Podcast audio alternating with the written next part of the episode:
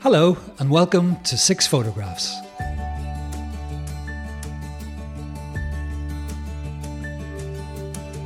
When I look at a magazine and I see a photograph that stops me in my tracks, I always think, I wonder who took that.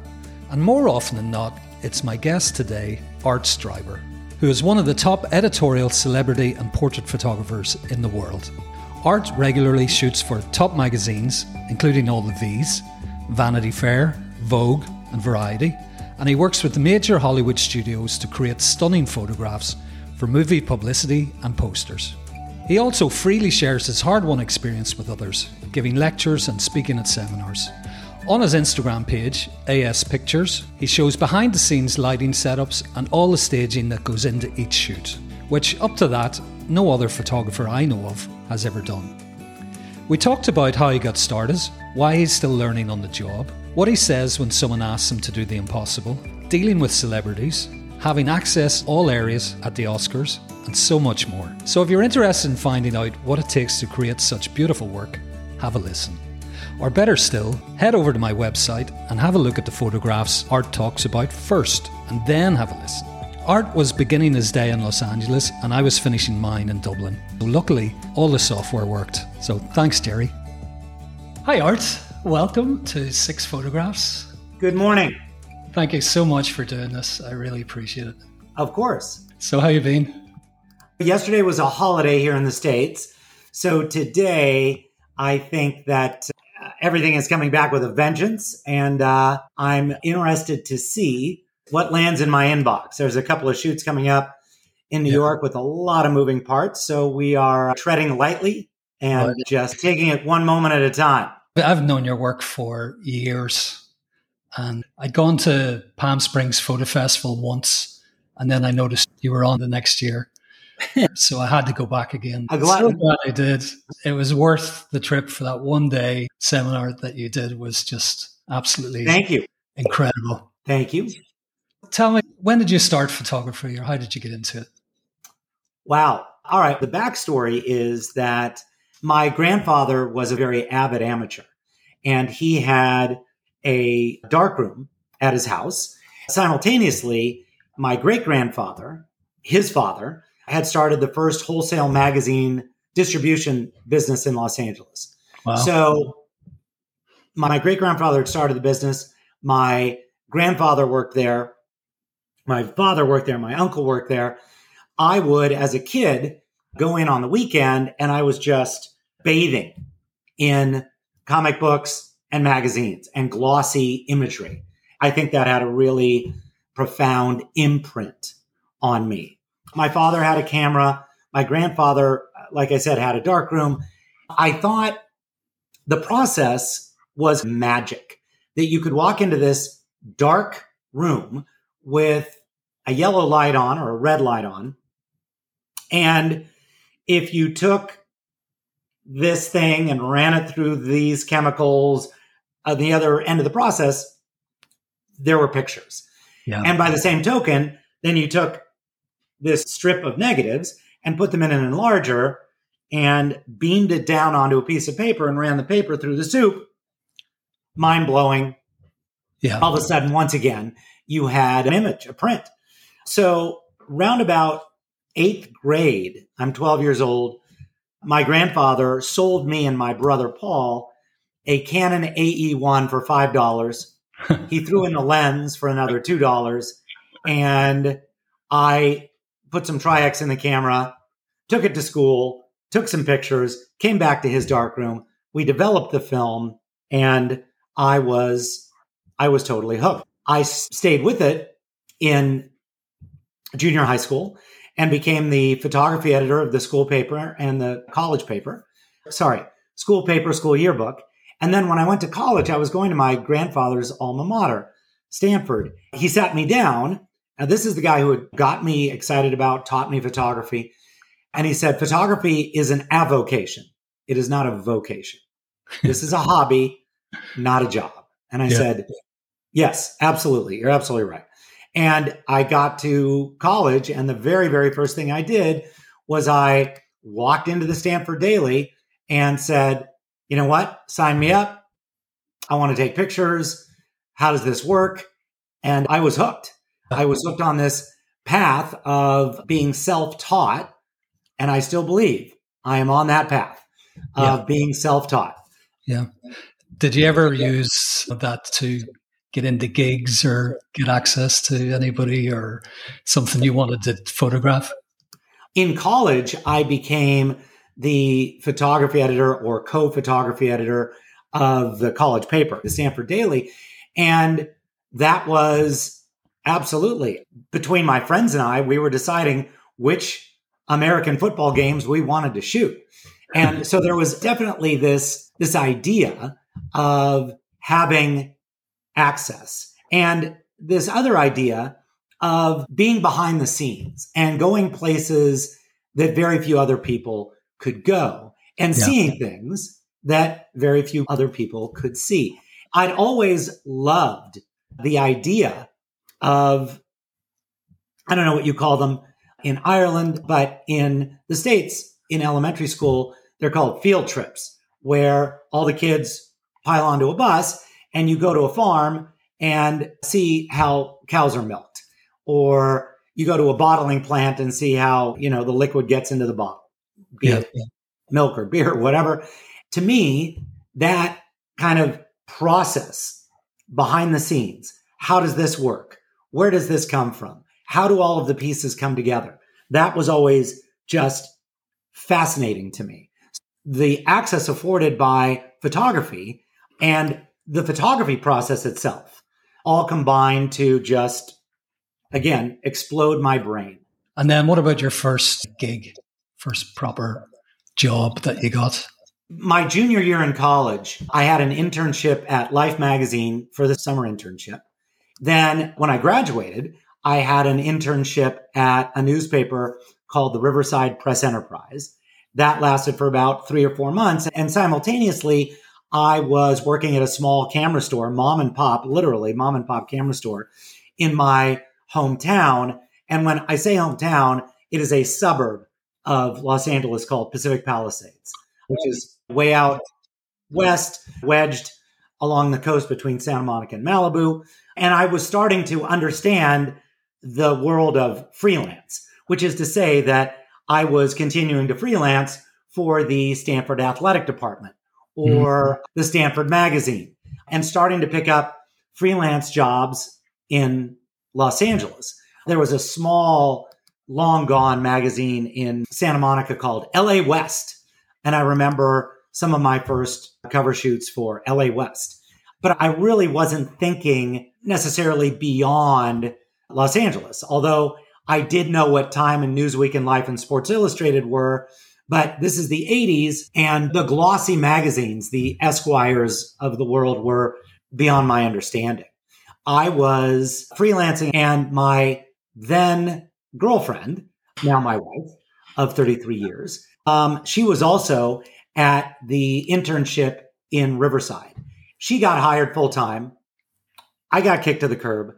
I came back to West LA, working at the camera store freelancing, and she got a job at Women's Wear Daily and W Magazine, which were part of a group of magazines at the time called Fairchild Publications. Yeah. And she joined Fairchild Publications and I started freelancing for them. One thing led to another and they wanted to hire a full-time staffer and the guy they wanted to hire turned them down.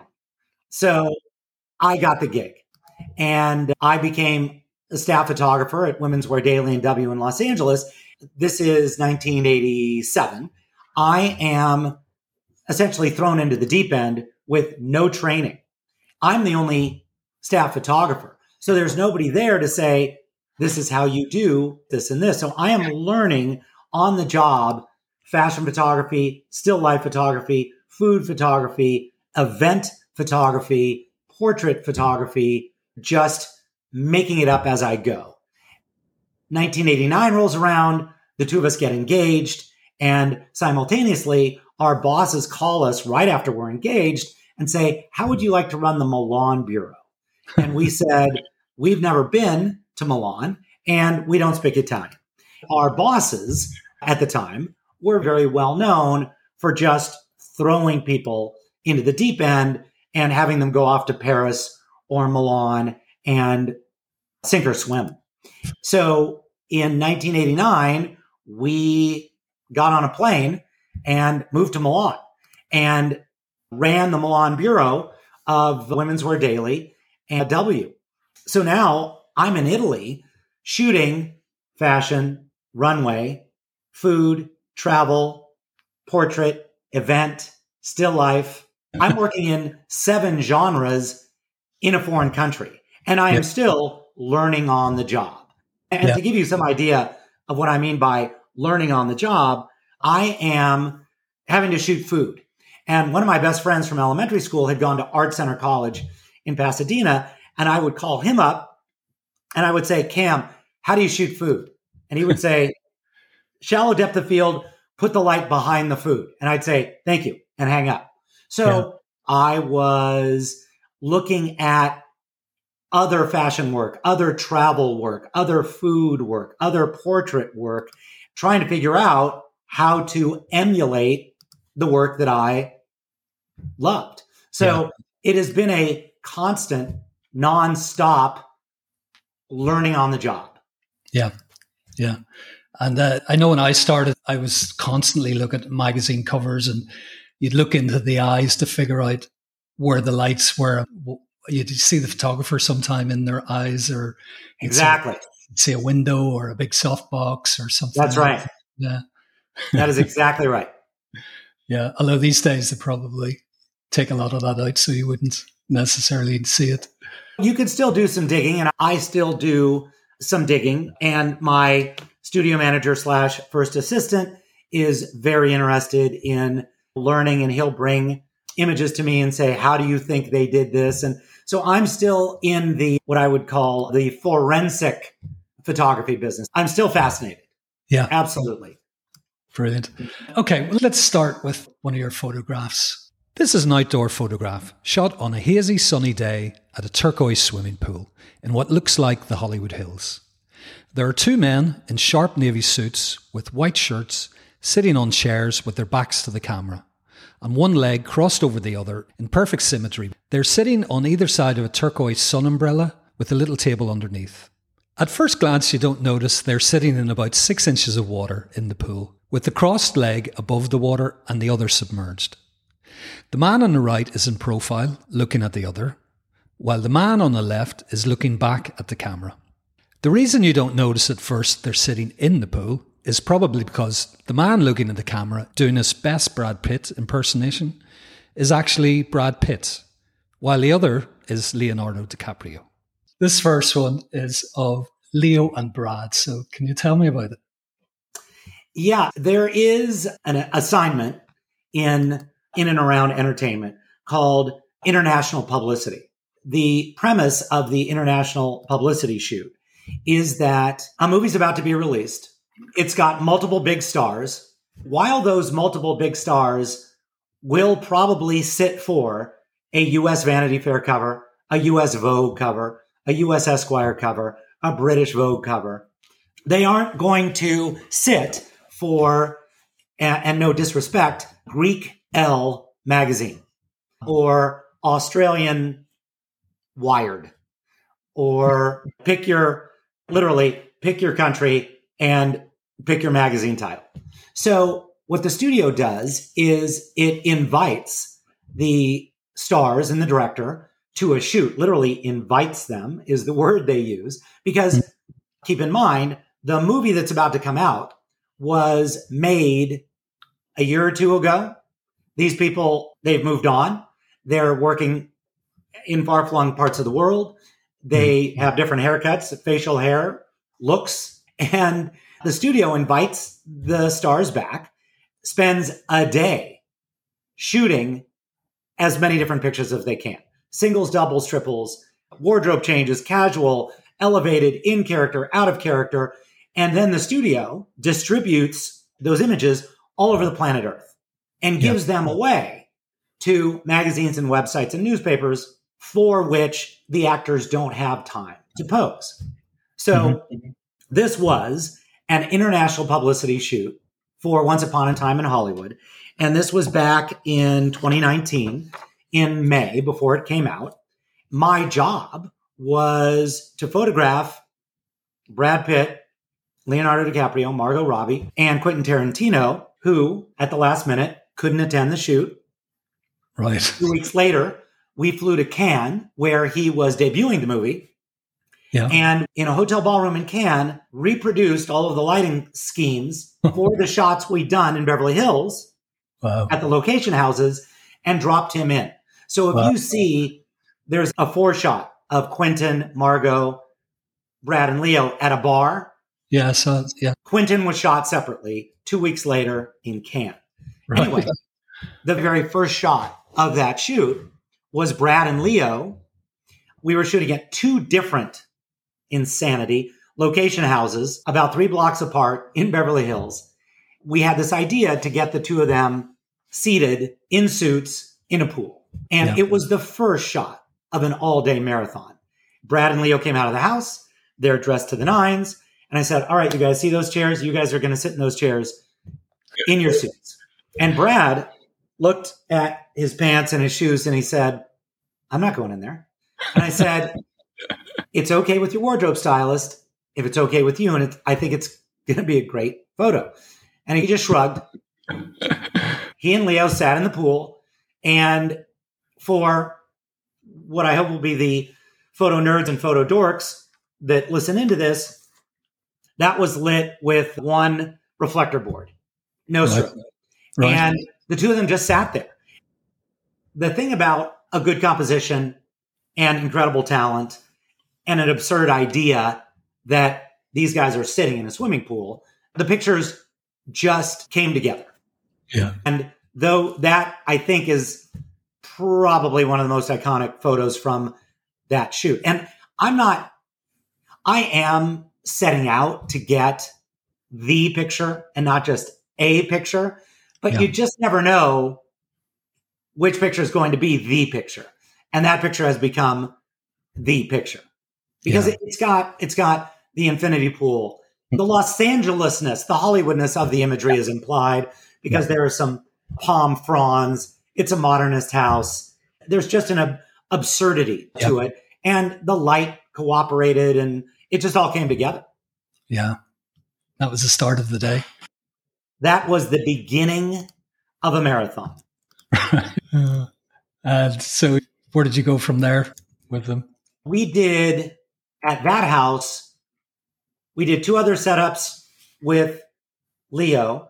We did a setup with Margot and we did a four shot, which was a three shot that became a four shot in the screening room at this house, which just happened to be a very cozy room with a lot of fragile art and a huge screen.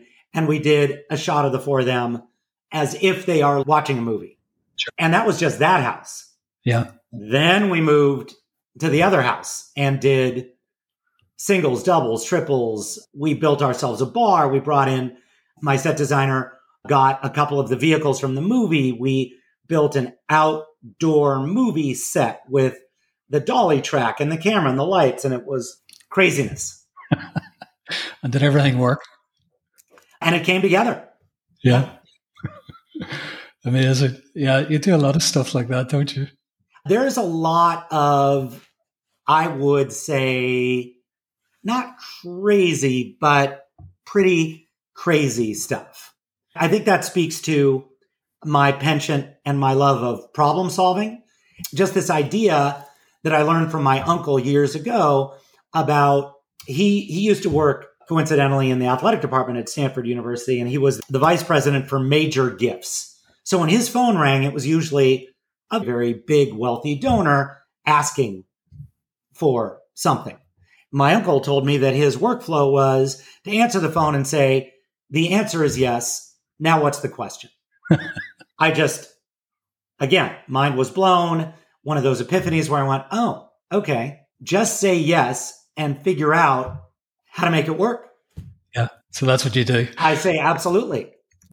This next photograph is a huge group shot on a very large set in Paramount Studios. There are white steps the length of the stage at the bottom, with three additional sets with railings rising up on the left, the middle, and the right.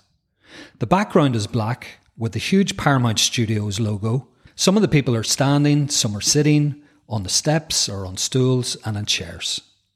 There are group shots and there are group shots.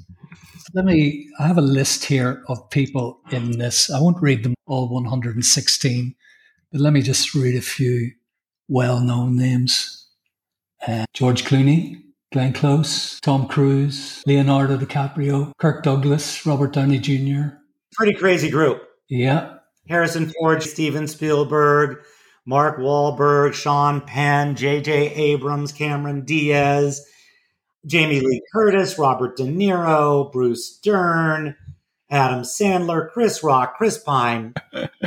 and you don't even have the list I have. I do not have the list. I'm glancing out of the corner of my eye at Jane Fonda, Olivia Newton John, Barbra Streisand.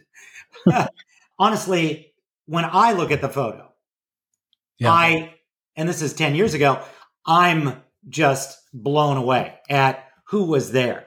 This was for Paramount. For yes, sir. 100th anniversary. Yes, sir. And they wanted to do a group shot of everyone who's working at Paramount. So the studios have a tradition. Some studios have some tradition, I should say, of gathering their stars for anniversaries. Completely coincidental to this interview. This is the year that a number of Hollywood studios are celebrating their centennial. Paramount is 10 years older. This mm-hmm. is Disney's 100th, Warner Brothers 100th, Columbia's 100th. They all started in the 20s. Yeah. And it turns out we're in the 20s again. Yeah. Paramount, they had done, I think, a 60th, a 75th, and a 90th. And this was the 100th. Presumably, there are 100 people in this photo, but it turns out there are 116. 16 they couldn't say no to. yeah, we don't say no. And this was shot, and I'm going to get this wrong. So maybe what I'm going to do is surreptitiously actually get you the right answer. But this was shot on the Friday before the Golden Globes in January of 2012. We were on a soundstage at Paramount. The set, they started building the set right after Christmas. Mm-hmm. We started lighting on a Monday. We shot on a Friday. Once everybody had loaded in, and now I'm going to get you, I'm going to get you the answer. Once we started shooting, we shot 64 frames and we shot for five minutes and 12 seconds. Wow. That's it. and the reason that you only shoot for five minutes and 12 seconds, and the reason you only shoot for 64 frames is when you're doing a group, regardless of the size, when you're doing a group of eight or more, in my opinion, seven or more, all of the work is in the arranging and the lighting. Yeah. Once everybody is set, all you're doing is making tiny little tweaks to your group. And those yeah. tiny little tweaks could be the difference between crossing your arms and putting your hands in your pockets, or turning your shoulders to the left, or turning your shoulders to the right. Once they're in place, they're just sitting there or standing there. So to go beyond five minutes is insulting. Yeah. yeah. This image was shot in pieces. I shot a left and a middle and a right, and a left and a middle and a right. And I am backed up maybe 40 or 50 feet or more from the talent on a really long lens. Mm-hmm. And my retoucher did a brilliant job of seaming everybody together. We added nobody in post. Everybody's right. there. Yeah. That is by far the biggest group shot I've ever done. The scale is like even now I can't wrap my head around it. You're asking me to talk about it made me revisit it and I did a little digging and we had 10 assistants. We used 80 packs, 30 bitubes, 15 heads, 40 pocket wizard transmitters. Just astounding. What about the posing? How did you figure that um, out? The set designer, Rick Floyd, he attempted to set everybody. There were probably two dozen people telling people where to stand. Mhm. And we had that whole, that was all diagrammed where everybody was supposed to go. Rick, I don't know that he got to all 116, but he did manage to get to a majority of them and say, please sit like this. Please put your elbow here. Please, because one of the things you want to avoid in a group shot is uh, you want to avoid having everybody look like they are posing for a a football team photo or that they are groom's mice or brides babes at a wedding. You Yeah. want to avoid everybody doing the exact same thing. You want a group shot like this to have some movement, have some energy, and be dynamic. Yeah. And was it easy enough to get their attention? Funny you should say. We shut off all of the lights in the stage. We put up an, a four by eight white panel behind me so that if you're in an all black room, your eye is going to go to the light. Yeah. So that was working, except when I had to adjust people. When I adjusted people, I would say, Harrison Ford, could you turn this way? And Brad Pitt, could you turn this way? And Natalie Portman, could you put your hand on your hip? And I had to call them out by name. Yeah. Those 116 people, there wasn't a receiving line. So not everybody knew who else was there. Right. We all assume they know each other. Yeah. They don't all know each other. All of them are fans of some of the other ones that are there. Yeah. So when I say, George Clooney, could you take your hand out of your pocket and put it on the railing? Everybody else goes, Oh, George is here. Brad Pitt, could you turn this way? Oh, there's Brad. So people are looking around, you know, so I have to get everybody's attention. Yes. Again, it, it does take the idea of herding cats to a, a whole other level. Yeah. Yeah. How did you sleep that week running up to it? I was probably a nervous wreck. I tend not to remember that trauma, and I don't want to overuse the word trauma, discomfort, anxiety. But uh, like once the light had been nailed down, then it was really about the talent. I got a little bit of kind of relief as the actors and actresses started to trickle in because I talked to a couple of them. It didn't ever occur to me that they would be as nervous as I was. Yeah. So Paul Rudd said to me, What am I doing here? And I said, Dude, I have no idea how you got on the list. And he goes, Okay, great, thanks. At one point, I noticed that before everybody had gone up on the set, Leonardo DiCaprio was just staring at it. yeah. And I said, Hey, Leo, Art Streiber, I photographed you a couple weeks ago for the cover of the Hollywood Reporter. And he didn't look at me. He just kept staring at the set piece. And he said, This is epic. I went, Oh, God. Oh, Jesus Christ. so my anxiety and energy was channeled at making sure that 45 heads fired.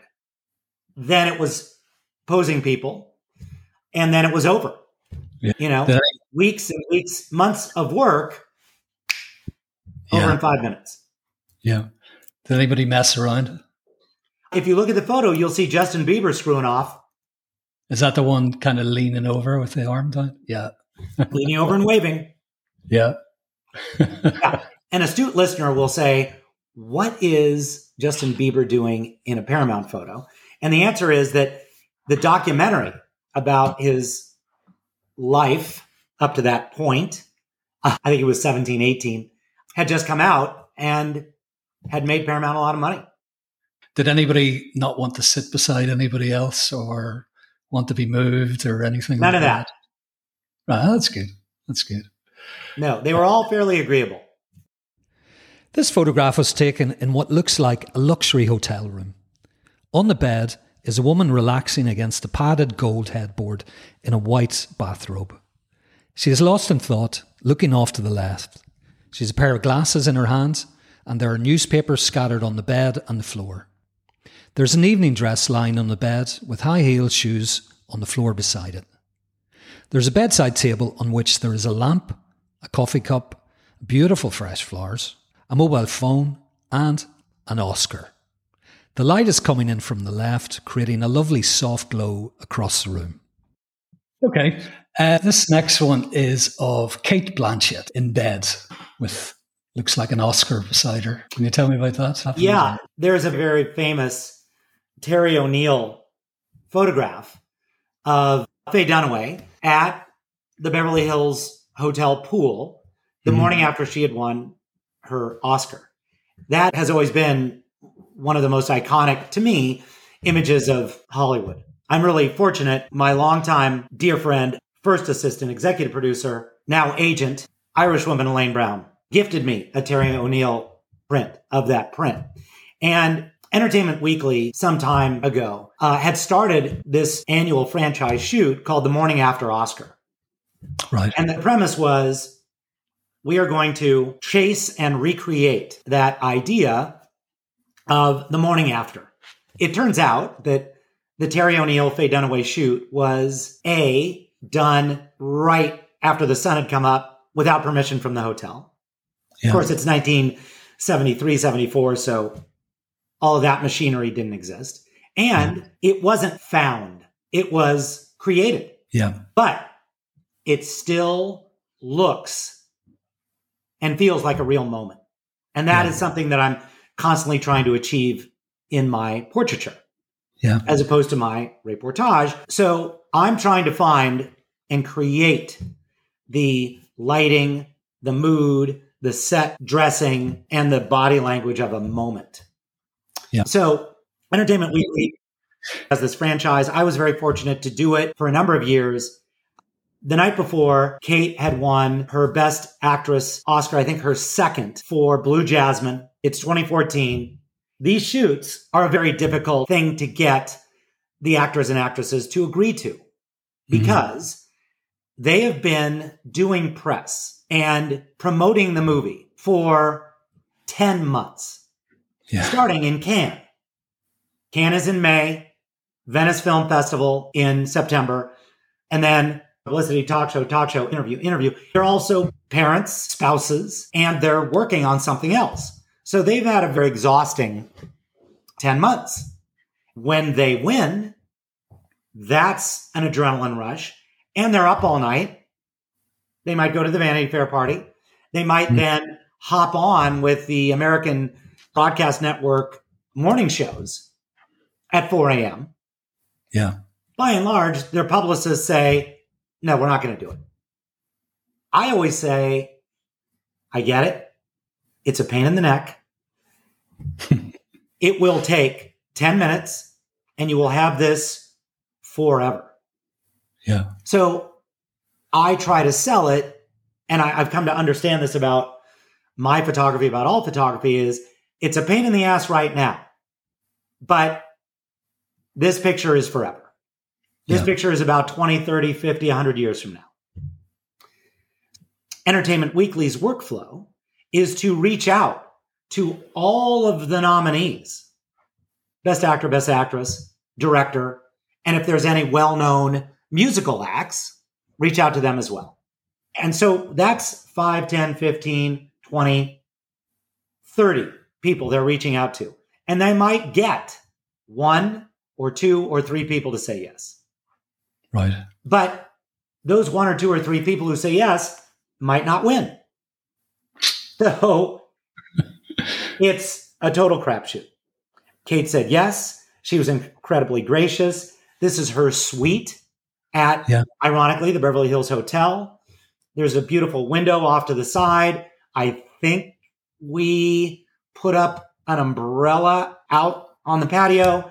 That's the dress she was wearing the shoes she was wearing. Then I just wanted to throw in a little bit of that homage to the original photo with Faye Dunaway. There's the newspapers. That's her on the newspaper on the floor. She's got a cup of coffee and she's holding her glasses as if she's just taken off her glasses. Yeah. So we're creating that exhausted, what just happened to me? Oh my God moment. And you know what? I am going to look right now because I can, because of the miracle of the F Studio. And this is not a plug. It's just simply a fact that within seconds, I can tell you that I shot, let's just add these up 32 plus 16 plus 12 plus 21.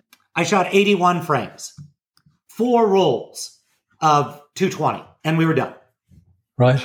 And that speaks to this idea that if you've done your homework, if you are prepared, if you are flexible, if you are calm, cool, and collected, you can and should be able to pull off a great picture under duress. Well, you didn't know she was going to win. I imagine a few other people agreed. So it was kind of really that night you find out whether she won. That night or that morning. Like we are on call. So you don't know where you're, you know, you're going to shoot probably in a hotel room, but you don't know what. We have been in a hotel room. We have been at their house. We've been at a friend's house. Let's dive into my database and just see if we shot anybody else that morning because I think we did. So that was 2014. Let me do a quick search here. All right, here we go. 2014. Oh, yeah. We shot Steve McQueen, the director.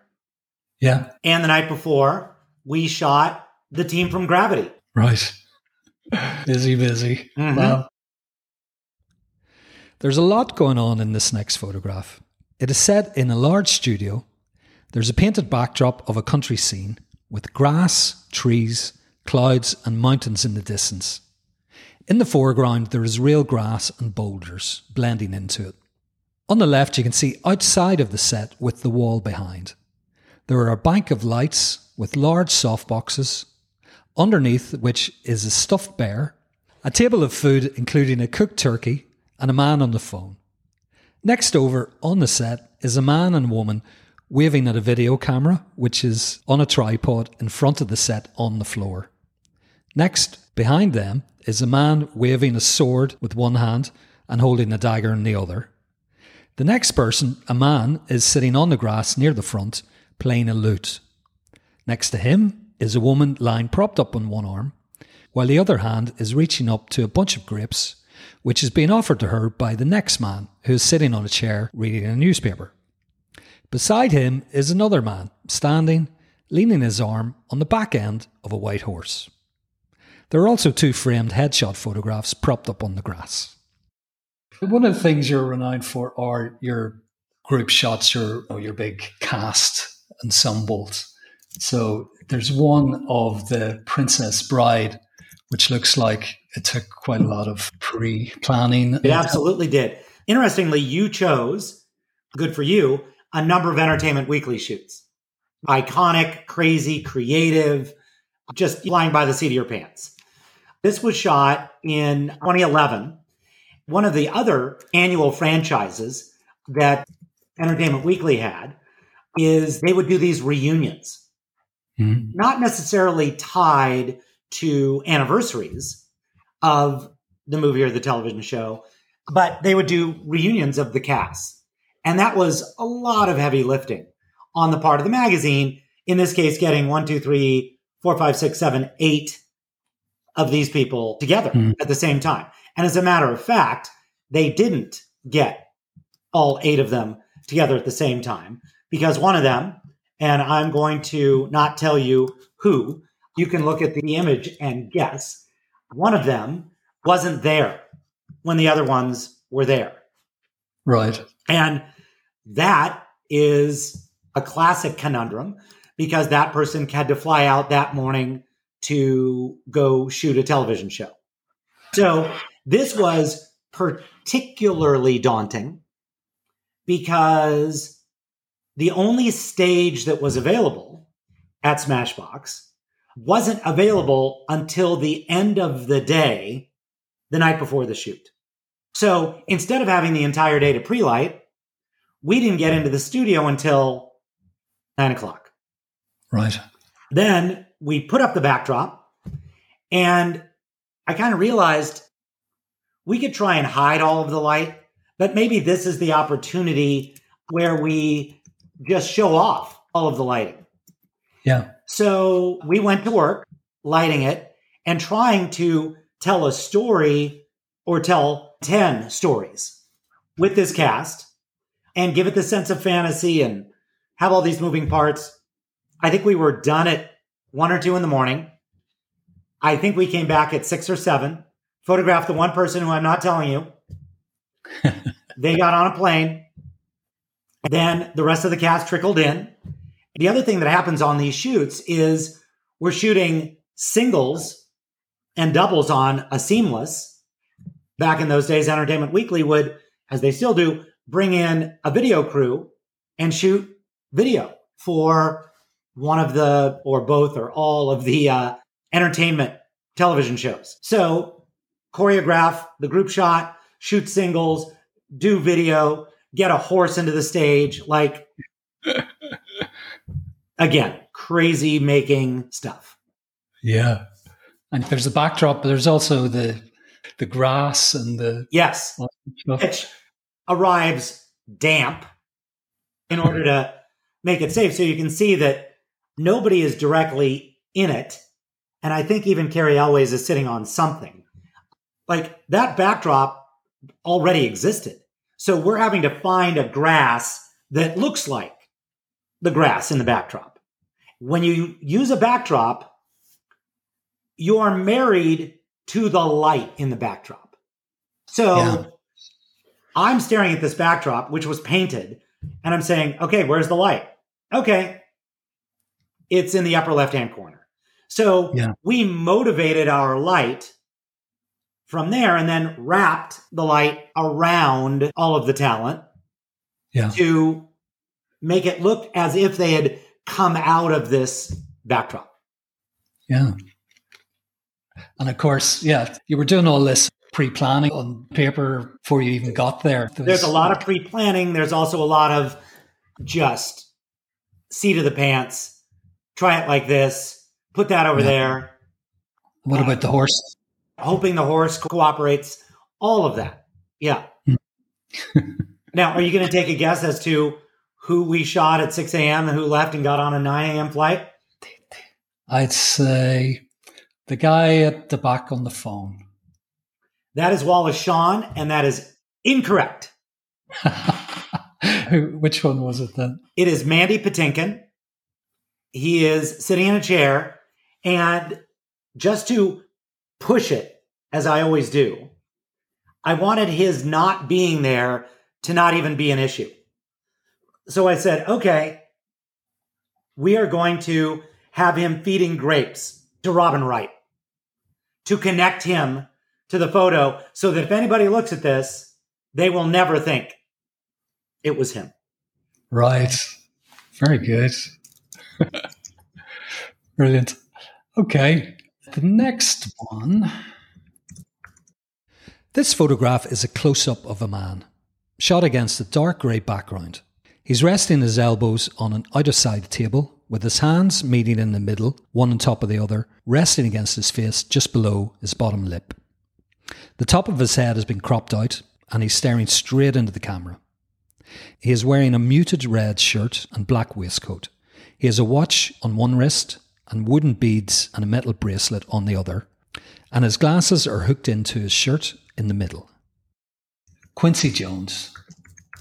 And it's, I love this. It's a very simple portrait. And I love your simplicity in, some of your portraits. And this is just a stunning portrait of him. Thank you very much. When I have the very good fortune to deal with icons and legends mm. who know themselves, just about any pose is mind blowing. So my job is just to not screw it up. If you recall, you might have seen the behind the scenes on this. That is a four by eight piece of foam core with gray seamless paper attached to it. Four feet wide. We are in, I think, a pantry off of his service entrance that was no more than six feet wide. Right. That's my posing table and stool and literally one medium strip. And that's it. There are a number of amazing poses that he gave me. I cannot remember whether or not I asked him to put his hands on his chin or he did it. But this picture became the key art, the advertising for the documentary about him. And yeah. this was shot for Los Angeles Magazine. We are incredibly honored and privileged to be at his house. We photographed him not only in this little tiny mini studio, but at his piano. Put up a couple of lights, put his Oscar on the uh, piano, and did a, a, shot there as well. Yeah, that's an amazing shot as well. Really is. Thank you very much. Light is incredible in that. So he's Quincy Jones. So he, he's himself. Yes, he is. But when you're photographing actors, they are used to playing parts. That is correct. Given direction. How do you find them then when it comes to being themselves? That is such a fantastic question because the answer is that it's not easy for a lot of them. Let's dig into your assumption, which is correct. They are playing a part. They are trying to convey emotion. Mm-hmm. They have lines to recite. They have movement, scene blocking to execute. They are in costume. So they are another person. Yeah. So more often than not, left to their own devices to just be photographed as them, mm-hmm. it's very uncomfortable. I have had to answer their request. Please tell me exactly what you want me to do which is what their directors do. Yeah. I was given a gift 10,000 years ago by my best friend from college, who is a video producer, who came to one of my sets and he said, Oh, you're a director. And I said, Oh, no, I'm a photographer. I'm a photojournalist. And he goes, Oh, no, no, no, you're a director. And I said, Oh, wow, I get it. I see what he's saying. And I didn't really appreciate that it was my job to run the set and yeah. elicit a performance from my subject. This applies to anybody shooting portraits. You're a director and mm. it's your responsibility to not only light it and compose it, but then get on a very basic level everybody to smile, to look their best. Like the imagery on your wall is a perfect example of that. You are a director as well. Mm. We, all of us that are shooting portraits are directors. Yeah. And once I realize that, once you realize that, once we all realize that, it is freeing and it's also an, an incredible burden. Now it's on you to get yeah. them to perform. So, with an actor in particular, would you paint a scene for them? To play a character or? Not necessarily to play a character but to imagine. Imagine you're in your living room. Imagine you're talking to a friend. Put your kids in your eyes. Just hmm. distract them. Yeah. Which means that you're doing a little bit of homework about them. Yeah. Do they have kids? Are they a yankees fan? How do i engage with them? Here's the other huge rule. You treat real people like celebrities and you treat celebrities like real people. So mm-hmm. when a celebrity walks into the studio or into the photo shoot, you do not fawn all over them. Mm-hmm. You don't say, "Oh my god, I loved your last movie. I'm such a huge fan. Oh my god, my my sister thinks you're amazing." Because that's what they hear yeah. 40 other times that week. Yeah. They are there to get a job done, be treated as a professional, and expect professionalism from me. So I try to give it to them. Yeah. Do you find that it helps to, if you had some kind of concept for it and you had some photographs or tears? Of, oh my God, absolutely yes. Yeah. I bring them in and I say, this is what we're doing today. We're doing mm-hmm. this, we're doing this, we're doing this. We got this thing going over here. The waterfall is over here. The giraffes are here. The video crew is here. The uh, flame throwing dragon is here, but don't worry, you're not going to get any flame on you. And if you have any thoughts or questions, oh my God, I love dragons. I'm terrified of giraffes. Okay, we'll keep the giraffes apart. Great. So you bring them in, you're collaborating. And conversely, with people who aren't famous, you are completely fawning all over them. if you have to photograph a professor or a butcher or let's just say a baker or a candlestick maker, you do your homework and say, tell me about the different cuts of beef. Like, where did you yeah. get that wax? Why is that wax better than that wax? You are in it because it turns out people do like to talk about themselves. And you are talking to the non famous person in a language they understand, butchering, yeah. baking, and candlestick making, or giraffe wrangling, and getting them into a space where they're an authority because they also are not going to enjoy the photographic process. Very few people do. Yeah. The people that do are models who know they look like a million dollars, and even some of them don't enjoy it. Yeah. But for the rest of us, it's dentistry. It is literally yeah. something you have to do once or twice a year that you don't want to do. So yeah. appreciating that the person walking onto your set feels like they're going to the dentist. I know. I say that all the time to my clients. Look, I know you feel like you're going to the dentist, but you will leave thinking you actually really enjoyed that. And that's what happens. There you go. So, yeah. And the only ones who really do enjoy it are kids. That's right. You know, running around and seeing their faces yeah. on the monitor. And yeah. Yeah. It's honestly the difference between the development of the id and the developed id. They're, yeah. Like the kids yeah. are all over the room. Yeah, they're just so open though. That's right. Right. There's no yeah. like, how do I look? Oh my God. There's no self consciousness. Yeah. And you find that I find the more beautiful, the more self conscious they are, and the more they don't think they're attractive at all. Do you find that? I am not going to generalize about that, Uh, but I will say that if you are told day in and day out for years that you are incredibly beautiful or incredibly talented or the best golfer there ever was, then you are being set up to be insecure. Right. Because this thing is fleeting your golf talent, your beauty, your voice. So there's got to be, and I think you alluded to this as well, this imposter syndrome that at any minute it's all going to be yanked away. The rug is going to be pulled out from underneath you. That was one of my questions for you, actually. Do you suffer from imposter syndrome? Absolutely. I do as well all the time. And I don't know if someone trained as an assistant to another photographer and learned a lot of stuff from that, maybe they don't have imposter syndrome, but I feel it's a lot to do with being self taught. Yes, absolutely. Mm. Yeah. I think it's, um, well, it's being self taught, and we work in a really subjective artistic field.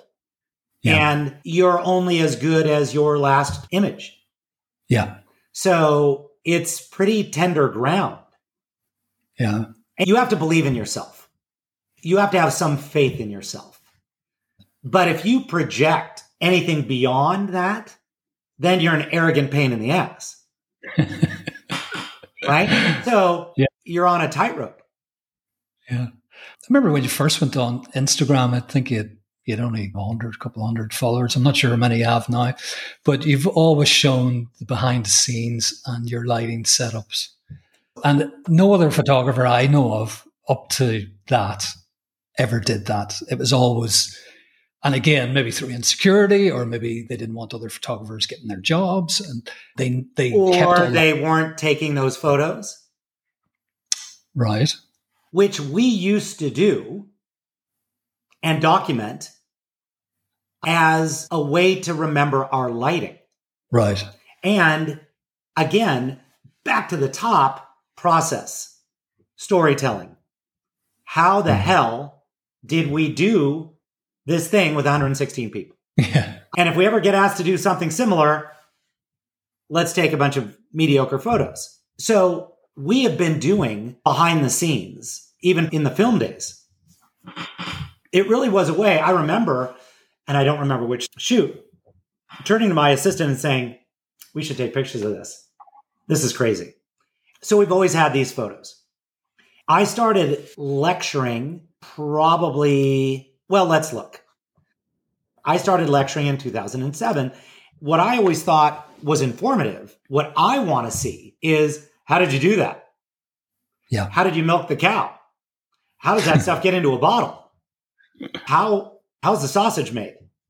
So my lectures became the big picture, how it happens behind the scenes. Yeah. And I would go into great detail. Like I'm going into detail with you now that I can't put on Instagram because I'm limited by the caption length and by 10 Yep. photos.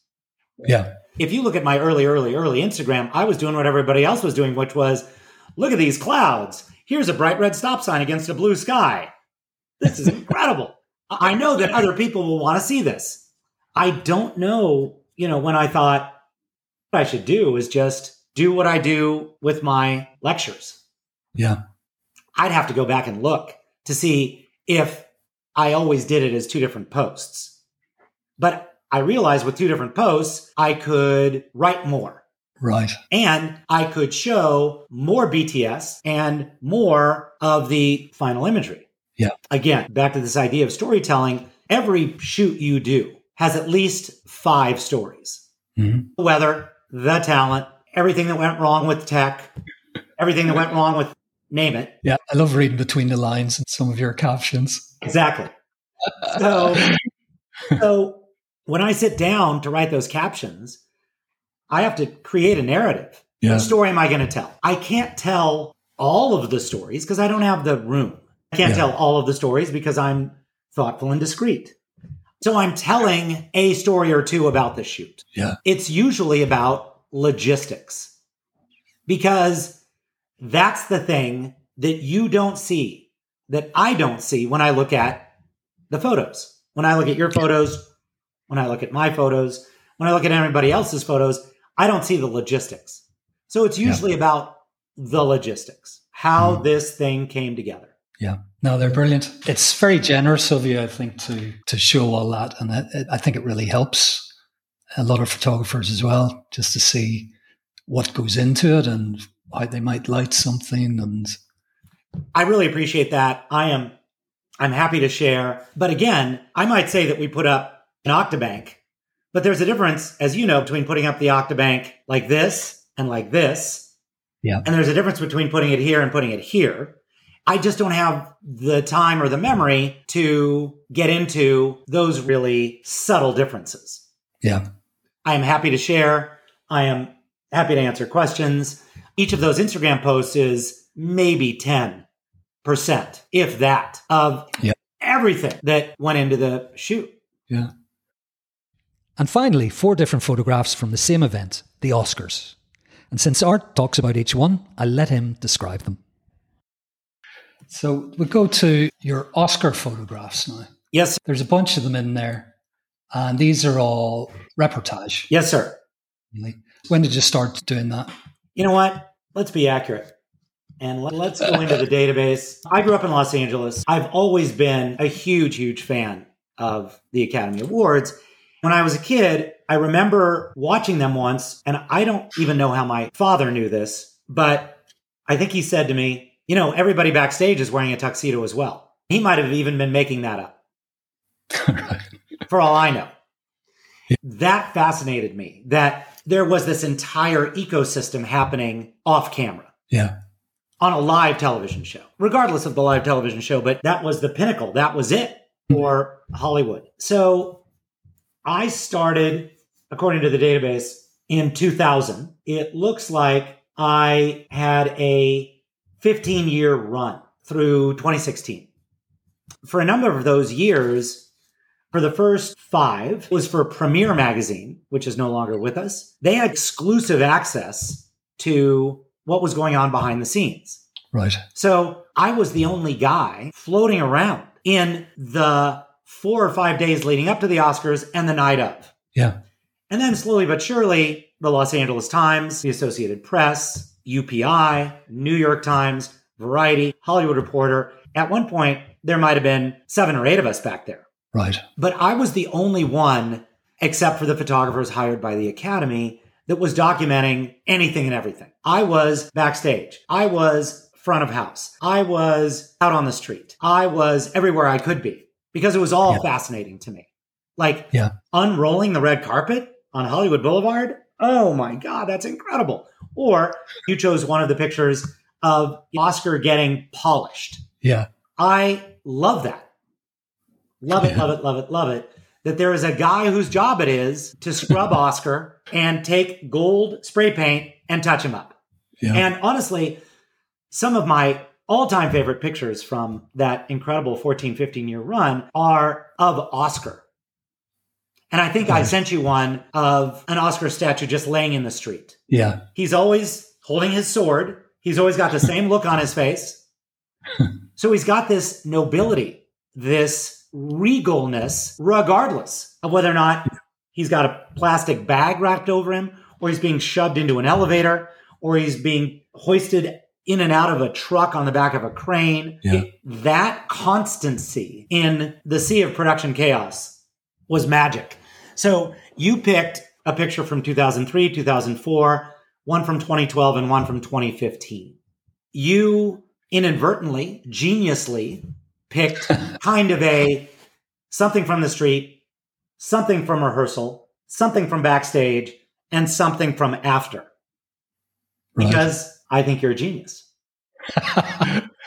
So the picture from 2015, that is, and I forget his name, I've got it written somewhere, the guy who's in charge of making sure that the Oscars look amazing. yeah. That's on Hollywood Boulevard. But I wanted to get rid of all of Hollywood Boulevard, aimed my camera up, palm tree, blue sky, Oscar, this guy on a scissor lift, touching up his his forearm. The picture you picked from rehearsal is of Bill Murray. Yeah. And in that picture from 2004, Bill is coming to rehearsal. A number of the nominees are asked to be presenters. So I believe that Bill was asked to be a presenter that year. So the presenters have to come in and rehearse. Yeah. So Bill comes in. The Oscars are on a Sunday. Bill comes in on Friday or Saturday. They show him where he will be seated. They show him backstage. They show him where he will enter. They rehearse him speaking on the teleprompter. Bill had never been to the Oscars. A lot of actors and actors haven't been. He is being shown where he will be seated. As you can see in the photo, there are placards Yeah. um, where the nominees and the presenters will be sitting so that the cameras can rehearse Right. where to go. So they've Yeah. just shown Bill his seat, and now he's looking at the stage and he's doing what a lot of people do. It's a lot like the Paramount 100, where they are, and I've done this seven times now on this podcast, their mind is blown. and that's that moment. Yeah, that's great. The picture you chose from backstage is from 2003 of Jack Nicholson and Nicolas Cage. Yeah. Love that. They are in the smoking area, which in 2003 was literally just an ashtray on the loading dock. Now, much like every other grand event, every year it gets ramped up and elevated, right? In this case, that smoking area is now a tented, seated, ashtray, different, elevated experience. But in 2003, this is what it was. I honestly don't remember whether or not these guys were smoking, but this was one of those moments where right before the Oscars start, I run out to the loading dock just to see who's out there. Oh my God, these guys are out there. And I think Jack was already in his sunglasses. And Nicolas Cage said to me, Do you want me to put on my sunglasses too? And I said, Sure. And he puts on his sunglasses. And I said, You guys should just chat as if I'm not here. Yeah. And I got that moment. It's great. And the, the big ashtray with all the butts make it. That's brilliant. And then the Meryl Streep one is a lovely, lovely caught moment. Mark, after you've won your Oscar, you are ushered into the adjoining hotel. In the adjoining hotel, you are going to meet the press. Where you meet the press is in a series of conference rooms in this hotel. Yeah. So, the first thing you're going to do in this hotel is you're going to go to the deadline press room where it's a bleacher filled with 100 photographers and you're just going to stand and hold your Oscar. Yeah. Then you're going to go talk to deadline press. Then you're going to go talk to long lead press. You're going to have your picture officially taken for the Academy. This is where Oscar winners might run into each other.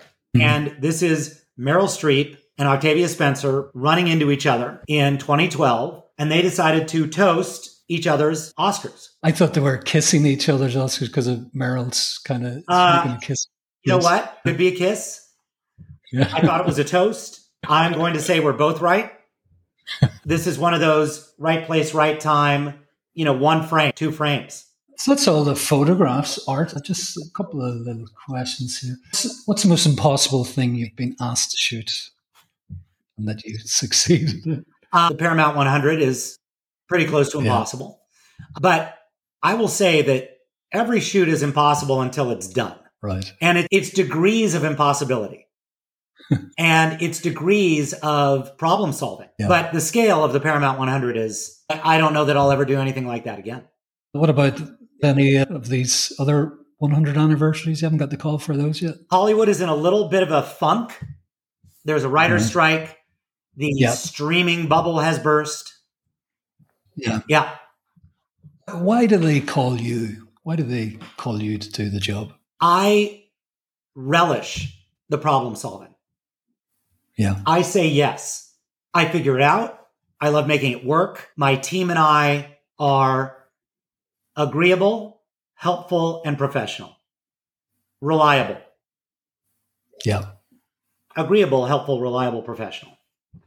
You told me at your seminar many years ago that they consider you a safe pair of hands. Yeah.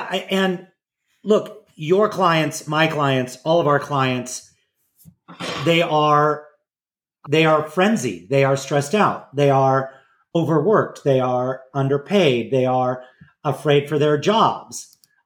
They've got other shoots to do. They've got other stressors. So my job, your job, our job is to make this as easy and painless and problem solving as possible for them. Yeah. Yeah. Brilliant. But one final question. My son Callum loves The Walking Dead and he wants to know what Norman Reedus is really like. Norman is fantastic. And I the most recent time that I photographed him was during the pandemic in the backyard here at the office and then in an alley nearby. He's yeah. lovely. He's a pro. He is willing, which is more than you can ask for, that he's game yeah. to be photographed. He's an absolute delight. Brilliant. Art, thanks a million. I really appreciate you taking the time out of your busy life. Absolutely. Mark, thank you for having me. Well, I hope you enjoyed that as much as I did. You can check out Art's work on his website, artstreiber.com, and all his behind the scenes photographs on Instagram at AS Pictures. You can find all the links in the show notes. Thanks for listening, and until next time, bye.